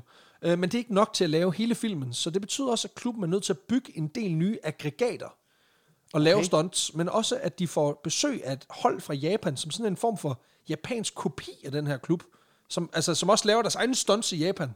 Okay. Og så laver man simpelthen sådan et mashup, hvor, du ved, japanerne møder englænderne. Okay, så det er, det er ligesom, så er der Big Brother USA, og så er der Big Brother Danmark. Lige Og præcis. det er, Og så mødes de, og så laver de sådan en compilation. Lige okay, præcis. ej hvor vildt. Øhm, det starter med, jeg, jeg mener, det er cirka fem dage, hvor de her grupper, de mødes, og så mm. laver de en masse vanvittige ting sammen.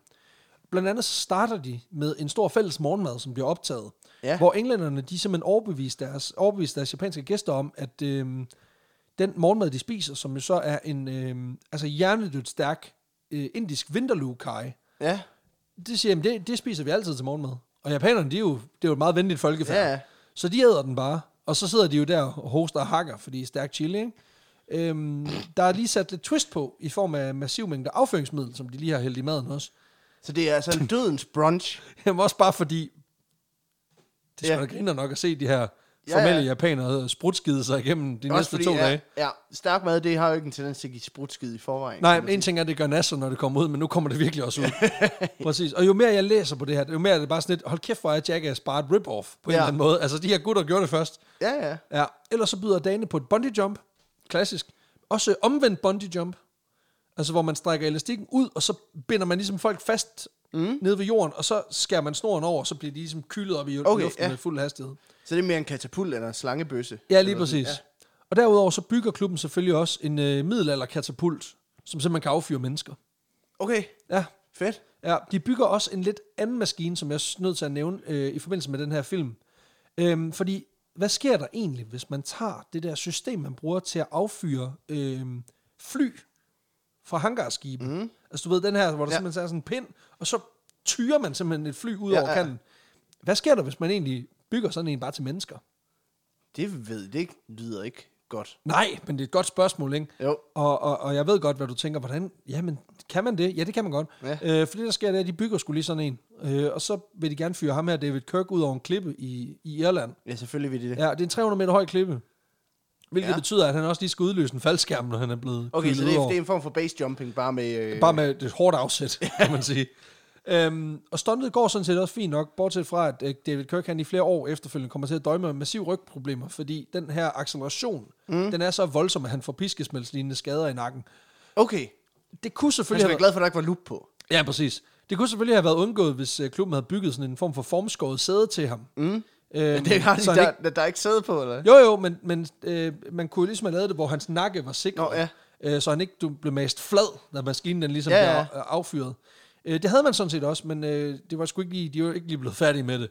Så det man gjorde, det var, at man bare satte et almindeligt sæde på, og så satte man sådan noget gummimadras Ja. lige ved nakken. Altså du ved, sådan en flypude, man får. Okay. Ja, Ja, så det er, det, det er en gammel havestol, og så øh, sådan en, en nakkestøtte, som du... Ja, Ja, mere eller mindre bortligt fra, at de lige har svejset en plade på, så han ikke bliver, altså, så han ikke Ja, bare bliver efterladt. Øhm, og det viser sig sådan en lille smule blødt skum der, det, det kan ikke tage, altså det tager ikke, øh, når din nakke den får 5-6 G's påvirkning. nej. Nå, Nej, så han får lidt piskesmæld med, altså sådan er det. skal teste det med en abe. Ja, Det er det, præcis. siger. Altid. Always use a monkey. Altid abe først, men Altid. tilbage efter. Præcis. I øvrigt, fantastisk design til t-shirt. Altid abe først. Nå, men den her film bliver færdig, og bliver til dels også en succes, men på det her tidspunkt, der går de sgu ned ad bakke for klubben. Fordi siden deres gennembrud øh, med bungee jump i mm. slut 70'erne, så er andre rundt omkring i verden også ligesom begyndt at, at kaste sig ud i det. Ja.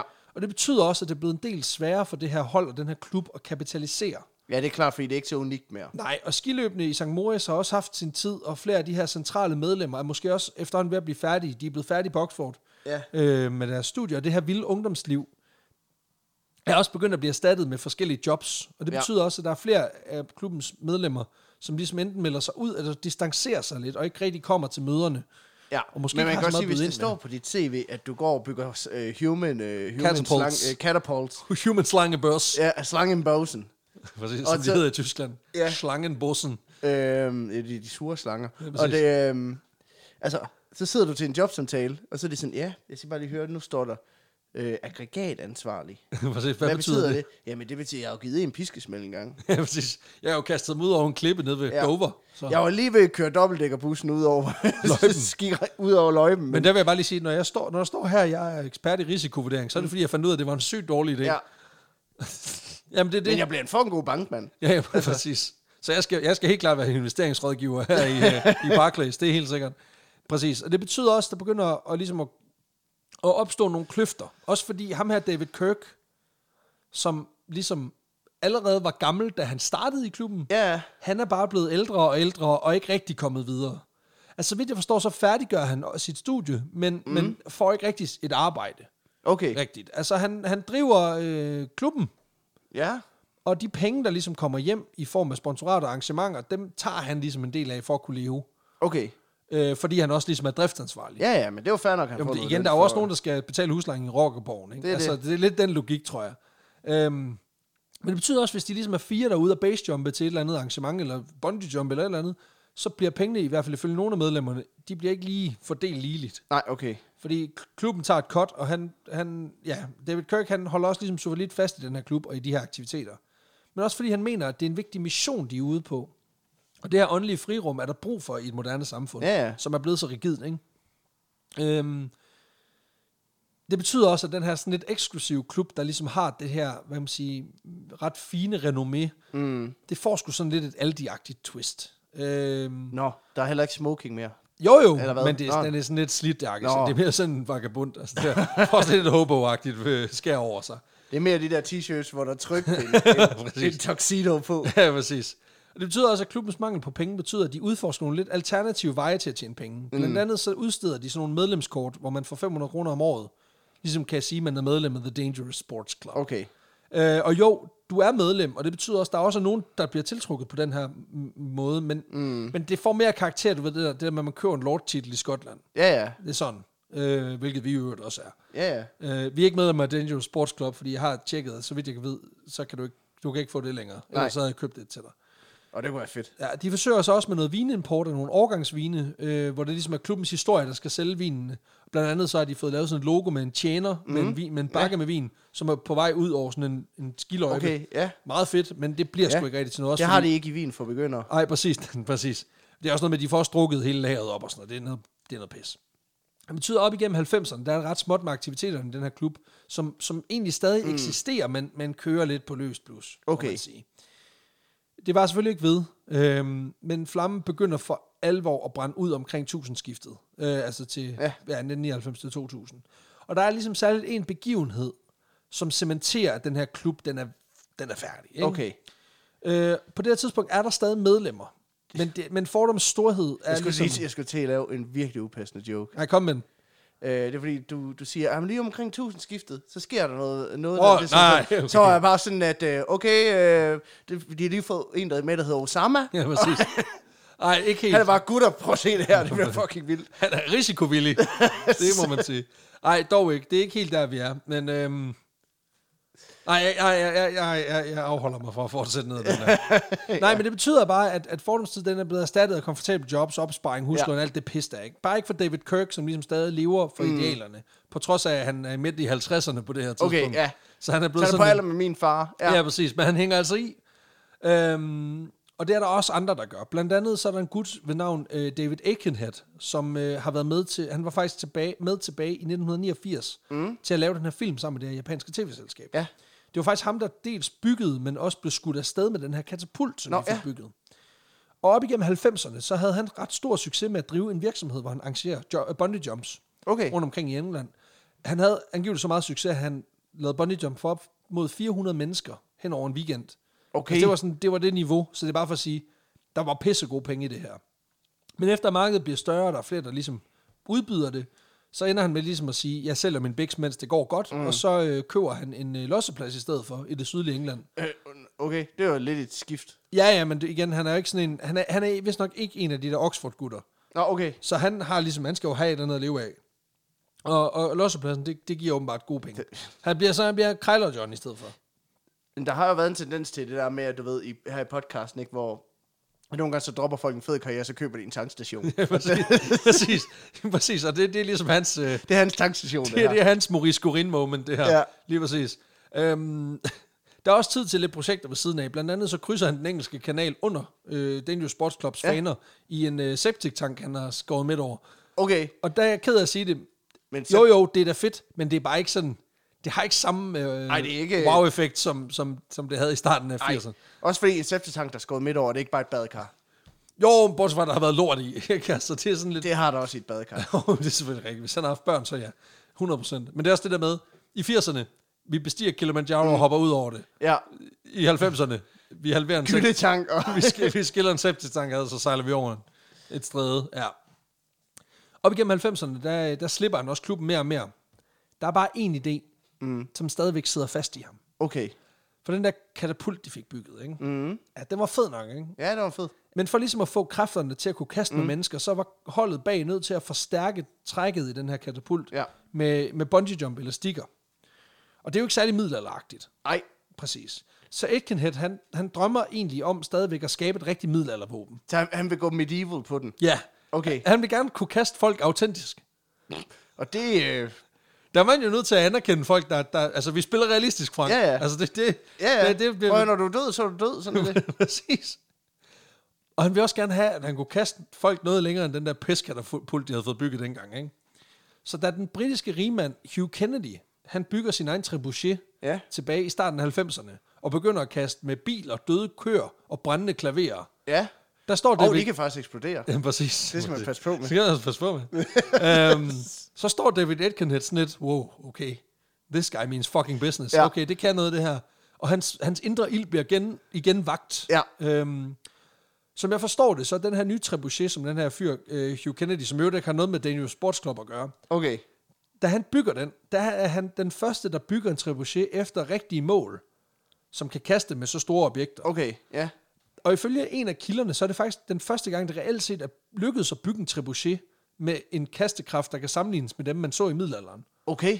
Så den, det, designet har ligesom været, været forladt Ja. siden øh, middelalderen. Det skal siges, at både øh, Napoleon og Hernan Cortés, mm. den her spanske Ja, ja, conquistador, de forsøger begge to, men uden at knække koden rigtigt. Blandt andet så øh, Hernan Cortés' trebuchet, mm. som han bygger i forbindelse med at skulle indtage øh, det, der senere bliver Mexico City. Ja. Altså den, den, der hedder øh, Tenochtitlan, som jo er, mm. jeg mener, det er aztekernes øh, Ja, nok hovedby passe, ja. tilbage i 1521, da han forsøger at lave en testaffyring under belejringen af den her by, der, øh, der smadrer trebucheten sig selv. Okay. For det, der sker, det er, at han simpelthen ikke fået den kalibreret, så da han affyrer den, da den store sten, han prøver at kaste, den bliver kastet lige op i luften, og så lander den direkte oven på trebucheten og smadrer den fuldstændig. Okay, så han har bygget en suicidal trebuchet. Og det er bare sådan lidt, altså også fordi, i 1520'erne, altså det det virkelig krævet mange kræfter at bygge sådan en. så der, bare må, der må have stået en ingeniør og bare kigget på det der og tænkt, ej, det mener du fucking Også ikke. fordi det er da pisse pinligt, når du står, du skal invadere Mexico City. Ja, de er og, bare så, og så siger du, nu kommer den. Nu skal nu skal Nu skal, nu kraftedeme skal løje. se europæisk øh, ingeniørkunst. Ja. Og så kigger de ud over reglinger og sådan lidt, okay, mener de det her, eller hvad? prøv, lige, prøv lige at se på det. Jo, det var da meget fedt. Fuck, fuck, fuck, det er useriøst. Ja, præcis. Ja, det så fedt ud, men altså... Ja, ja, ja, men præcis. Så vidt jeg forstår, så i aktiv krigstjeneste, så er det seneste tidspunkt, der er blevet brugt en trebuchet, det er faktisk i, øh, i Aleppo i Syrien tilbage i 2014. Okay. Hvor der ligger et klip på nettet af nogen, der simpelthen bruger sådan en, altså det ligner mest Ja. bare et stilas, men det er simpelthen altså teknikken fra en trebuchet, Ja, hvor man simpelthen bruger en vægt til simpelthen at, at affyre, altså mortergranater. Ja. Ej, hvor vildt. Nå. Øh, ja. Men tilbage til, til Aikenhead, som simpelthen er totalt op og støde over den her nybyggede trebuchet, fordi han besøger altså ham her, Hugh Kennedy, altså flere gange, for simpelthen at sparke dæk, Ja. og se, se den i en action, Ja. Og, og, og, og bare se ham fed. med brændende klaver, ikke? Altså, og han synes, det er fucking fedt. Og i 1998, der går han simpelthen i gang med det her weekendprojekt, hvor Ja. han simpelthen bygger en trebuchet i forhaven, ude på sit, øh, på sit Okay. landsted i det sydlige England. ja, og hans nabo bygger en atomreaktor i baghaven. Altså, Og på den måde, så kan de jo erfaringsudveksle. øhm, målet er simpelthen at bygge en maskine, der kan kaste et 100 kilo tungt objekt, Ja. 100 fod, altså cirka 33 Ja. ja. meter. Og det tager et par måneder, hvor han simpelthen sætter weekenden af, og så Okay, har han ja. sgu en prototype. Øhm, ja, fedt. ja, men, men når man skal kaste med mennesker, Peter, Det, det er farligt. præcis, så er man også nødt til at gribe den igen. Ja, det, det, I hvert fald, hvis det skal være en vedvarende ting. ja. Ellers så abe først. Og så. Præcis. Nå, men også, altså, jo jo, hvis du gerne vil straffe folk, så jo, Ja. Men, men hvis du har en, en, en intention om, at det her det skal kunne noget, så, så er du nødt til også at gribe dem igen. Og det betyder, at over det næste års tid, mm. efter han har bygget trebucheten, der udvikler Aitkenhead og en af hans partnere, en fyr, der hedder Richard Wicks, de udvikler simpelthen et gribenet ja, til at gribe folk. okay. Øh, og det gør de så samtidig med, at de er i løbende dialog med David Kirk, som stadigvæk er sådan halvt involveret i projektet. Ja. Ja. Inter- han er i hvert fald meget interesseret, fordi han på det her tidspunkt har han faktisk lavet en virksomhed. Nå, Han driver en virksomhed, der hedder Oxford Stunt Factory, okay, fedt. som, som er sådan en form for eventvirksomhed, som laver forskellige ting, blandt andet øh, Stunts. bungee jumps Ja. og base jumping og sådan nogle ting. Um, og han vil sygt gerne have trebuchetkast ind Ja, som, det en mulig, ak- forstå. som en mulig aktivitet. Også bare fordi, hvem vil ikke det? Ja, ja. Altså, fantastisk projekt. I 1999, der er de så klar til at lave den første testaffyring af, af et menneske med den her trebuchet. Og Ja. ja. det er der jo ikke, det er ikke prøvet i, i hvert fald i 500 år. Nej, nej. Øh, Måske ikke engang dengang. Øh, det ved vi ikke. Nej, og de, øh, de kører også uden abe. Og, Ja, altså, det er, ja, for de går direkte til human trials. Ja. øh, og det bliver simpelthen lidt ligesom, du ved, man skulle, når man øh, skulle testprøve kanoner Mhm. mm. her i Danmark, så skulle ham, der lavede kanonen, han skulle sidde ovenpå den. Ja, ja. For ligesom at bevise, at, At det var godt nok. at det var godt nok. Og der er det simpelthen en af byggerne, det er Richard Wicks, der ligesom trækker det korteste eller det længste strå mm. til at være den første passager i øh, det sydengelske rumprogram, uh, uh. Øh, hvor han simpelthen prøver. Og efter lidt justeringer og kast med andre ting, der kan man mærke, at klubben har udviklet sig, fordi de øh, rent faktisk Ja, ja, ja. ja. prøver med noget andet først. Så lykkes det faktisk at kaste Richards øh, små 30 meter, Ja, inden han ligesom rammer det her sikkerhedsnet. Og man kan godt mærke, at de er blevet nogle gamle røvhuller, siden de prøver med andet end mennesker først. Men altså, okay, og sikkerhedsnet. Og, Og sikkerhedsnet og alt muligt. Året efter, der er det så Richard Wicks kærestes tur. Hvorfor venter de til året efter? Jamen det er simpelthen fordi, at de skal lige justere. Fordi Okay. de kan godt mærke, at det der med nettet er ikke helt i orden, og der er okay. nogle små ting. Ja, ja. Øhm, og de prøver med hende også.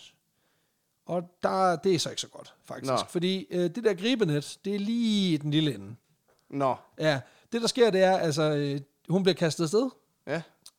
Øh, hun, hun, bliver, hun rammer nettet, Okay, nå, det var godt. men bouncer. Åh oh, nej. Jo, og så falder hun så 10 meter ned og brækker sit bækken. Og det er ikke så godt. Nej, det er, det er noget lort. Præcis. Og selvom man kan sige, at Dangerous Sports Club er ikke direkte involveret i det her, Nej. så har det jo noget odør af den her klub, Det er klart. og samtidig så er det jo også to tidligere medlemmer. Altså det er, øh, altså både mm. Richard Wicks og David Atkenhead er begge to tidligere medlemmer ja, ja. af klubben. Og det betyder altså også, at den her, øh, den her skade og det her uheld, det, øh, det bliver plastret til med, med klubbens, altså Ja, det er associeret, præcis.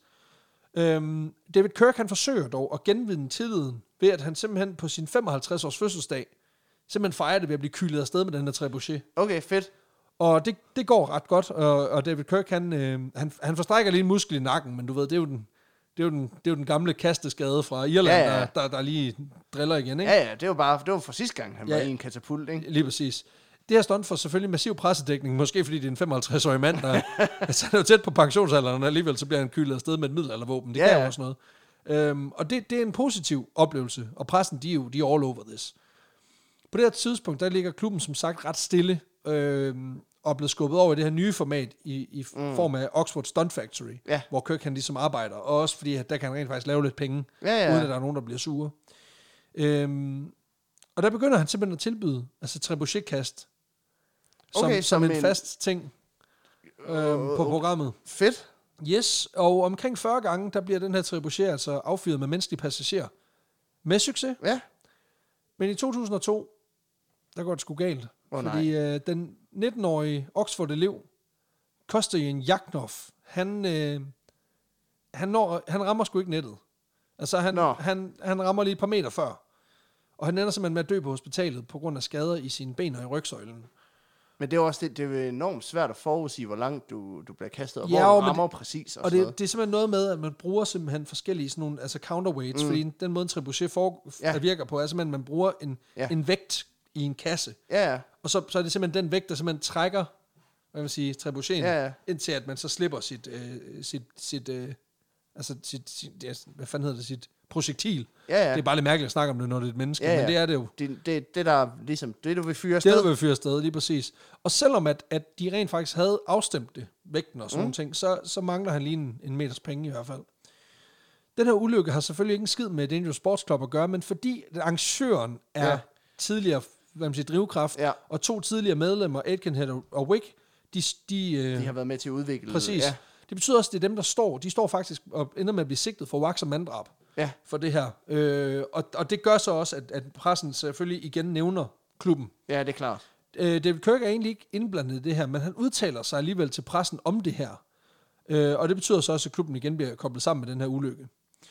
De her to gutter bliver, ender med at blive fuldstændig frikendt på grund af manglende beviser. Altså også fordi intentionelt, eller mm. altså hvor meget har det med at gøre. Altså det ender med, at den her, så vidt jeg kan se, bliver den anerkendt som, som rent skær en ulykke. Okay. Og ja, det er noget med, at der vist nok også er noget papirarbejde, som man skriver ligesom under på. Fucking papirarbejde. Ja, ja, præcis. Det er præcis Og det, de gerne vil Det slippe er jo for. præcis, ikke? Så på den måde er de, bare blevet, de er jo bare blevet slaver af det, som de har forsøgt at undgå. Og det bliver mere eller mindre sømmet i kisten for organisationen Dangerous Sports Ja. Club, som simpelthen altså flyder ud i sandet Okay. øh, op igennem øh, slut 90'erne, start 0'erne. For selvom især David øh, Kirk her, han forsøger aktivt at holde liv i konceptet og de værdier, som han mm. mener, det her fællesskab repræsenterer, så er stort set alle de originale medlemmer, de er videre i livet. Altså, han er jo ham der, du ved, der ja. Aldrig er kommet videre. Han er jo hurtigknæpperen, der står med krokodilleskinsko på i midten, Ja. øh, mand i midten af 40'erne, der står på diskotek, øh, altså på, på Ja. Body Holly i Herning, Og stadig ikke... øh. og stadig og suger en sodavand i baren, ikke? og, Altså, sta- og stadig ringer til sine gymnasievenner og spørger, hvad skal I med i byen? Var det sådan... hmm, nej, jeg har tre børn og et fucking job. Altså, Ja, ja, ja. Præcis. Men altså, han, han forsøger jo ligesom, og, og så vidt jeg forstår, så lever han også bare videre i sådan et liv uden faste rammer, mens han til synligheden forsøger at holde fast i klubbens ånd.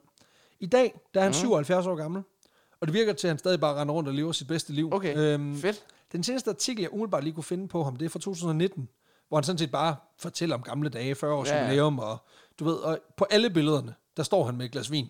Så han er sådan, han, han holder, den, han, han holder bare fanen højt. Bæller vin, og så fyrer han folk afsted. Og, Ja, og som vidt jeg forstår, så det han lever af er primært sådan, du ved, gode venner og gode kontakter og netværk, Okay. som simpelthen sponsorerer hans liv. Så han er sådan lidt en form for bushy vagabond. Drink wine, drop, jump with a vine. Ja, præcis. præcis. Og selvom Dangerous Sports Club på mange måder er en, en, en thing of the past, mm. så lader det jo til, at klubben stadigvæk har en, en bannerfører derude, Ja, ja. der ligesom holder fanen og humøret allerhøjst. Ja, ja, det må man sige. Lige præcis. Og det skal siges, at den her historie kunne have været blevet meget længere, fordi den her klub har fucking lavet vanvittige ting. Men jeg har ligesom bare valgt ja. At sige, at jeg holder mig til de ting, jeg kunne verificere, hvor der også har været billedmæssig og videomæssig mm. dokumentation for det. Øh, og så ligesom prøve at holde fortællingen en lille bitte smule stram. Ja. Jeg tror det eller være.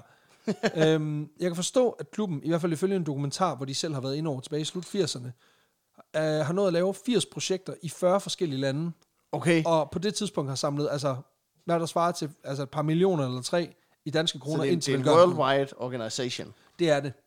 Øhm, så de har været omkring, Sindssygt nok. må man sige. Nå. Det var simpelthen historien om The Dangerous Sports Club, som jeg overhovedet ikke havde hørt om. Jeg aner ikke, hvad det er. Ja, Nej, præcis. det Og gør jeg nu. Det gør Men- du nu. Men også bare det der med, at når man så hører om Jackass, som Ja. ja. ligesom kørte i sådan slut 90'erne, Ja, folk synes, det var fucking sindssygt. det var, det var, eller start 0'erne, ja, slut 90'erne, start 0'erne, som fucking var, altså de var vanvittigt.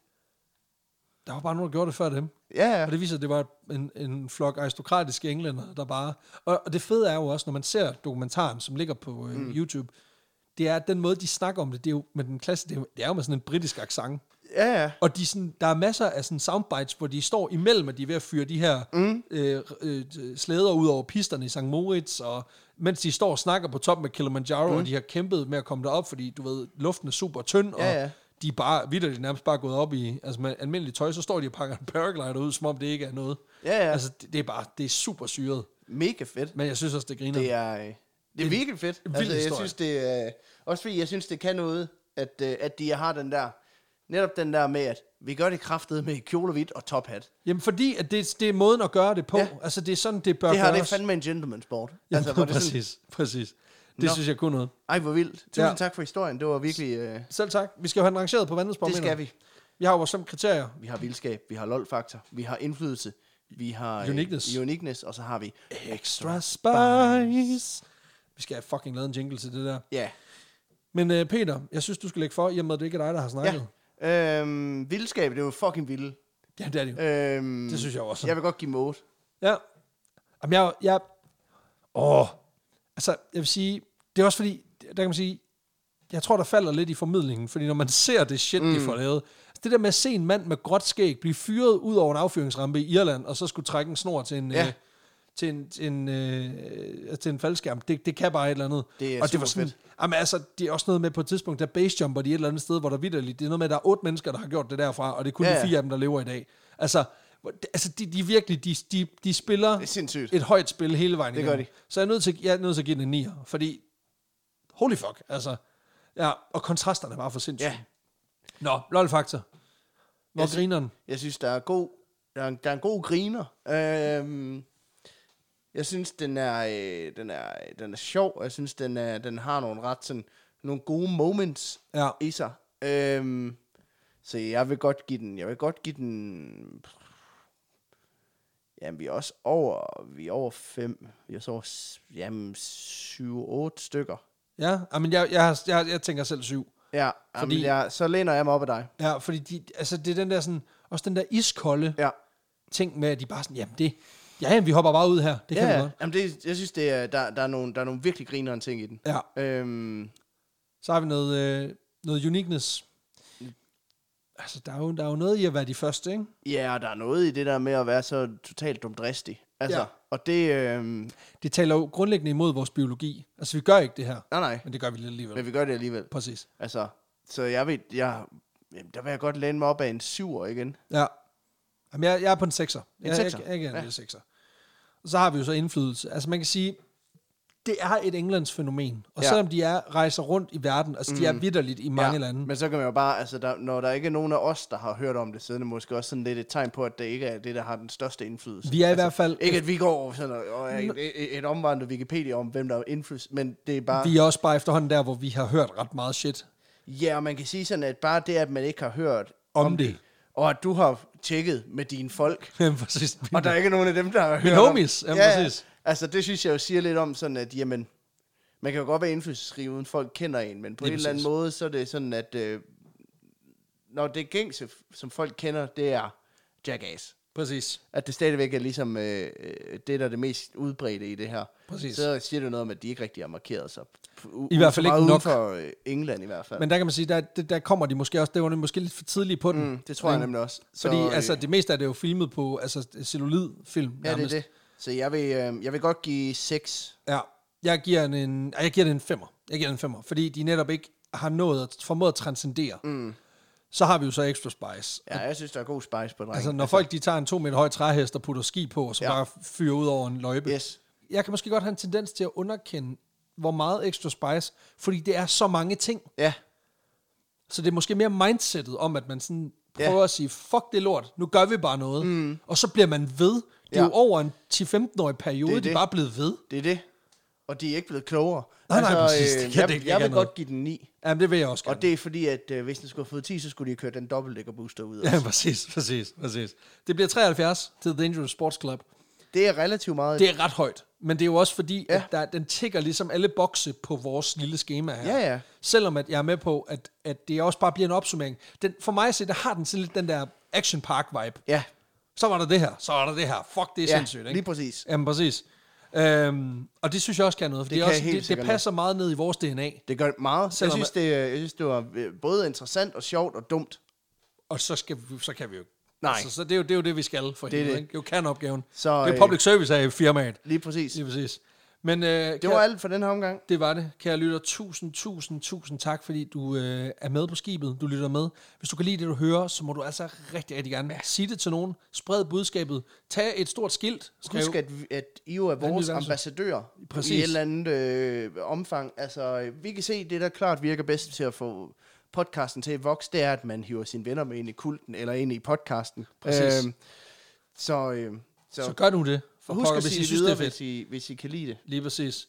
Og øhm, tusind tak til Grimbergen, som endnu en gang øh, ja. har skænket en, øh, en mundskænk af det her fantastiske øl, som vi jo er sindssygt glade for. Det er vi meget taknemmelige for. Så, så tusind tak til dem. Og så vil jeg bare lige sige her til slut, og jeg ved godt, der er mange af jer, der har droppet det, men de få, der lytter med, tak for det. Det vil være sidste udkald. Hvis mm. I skal have billetter til vores, ja. øh, til vores lille pre-party Pixie show på Bremen Teater, så er det altså nu. Ja, I skal skynde er, det er lige om lidt. det, er, det er næste weekend. Det er næste weekend, så, så gør det. For helvede gør det. Ja, Det bliver en fest. Prøv at bliver vi, vi har lagt os fucking i jeg kan, jeg kan tease og sige, at min historie den er virkelig dum, men har virkelig sjov moments. Altså, der er virkelig nogle gode scener i den, og jeg glæder mig sindssygt meget til at lave den. Altså, jeg har sprit, jeg har folk, der sælger tøj for, for at købe alkohol. Mm. Jeg har en, en masse med katte, der drikker sprit. Ja. Øhm, Okay. Ja, ja, og jeg har også en konge, der, øh, der, drikker stikker sprit. fuldstændig... Okay. Jamen, det, det stikker jeg fuldstændig fucking af. Det er fantastisk. Prøv at høre. Køb nogle billet. Det bliver en kæmpe fest, og vi kommer til at tage det helt uformelt, og det bliver bare chilleren. Så øh, Ja, giv det et skud. Vi glæder os til at se jer. Og til alle jer andre. vi ses nok en anden gang. Moin.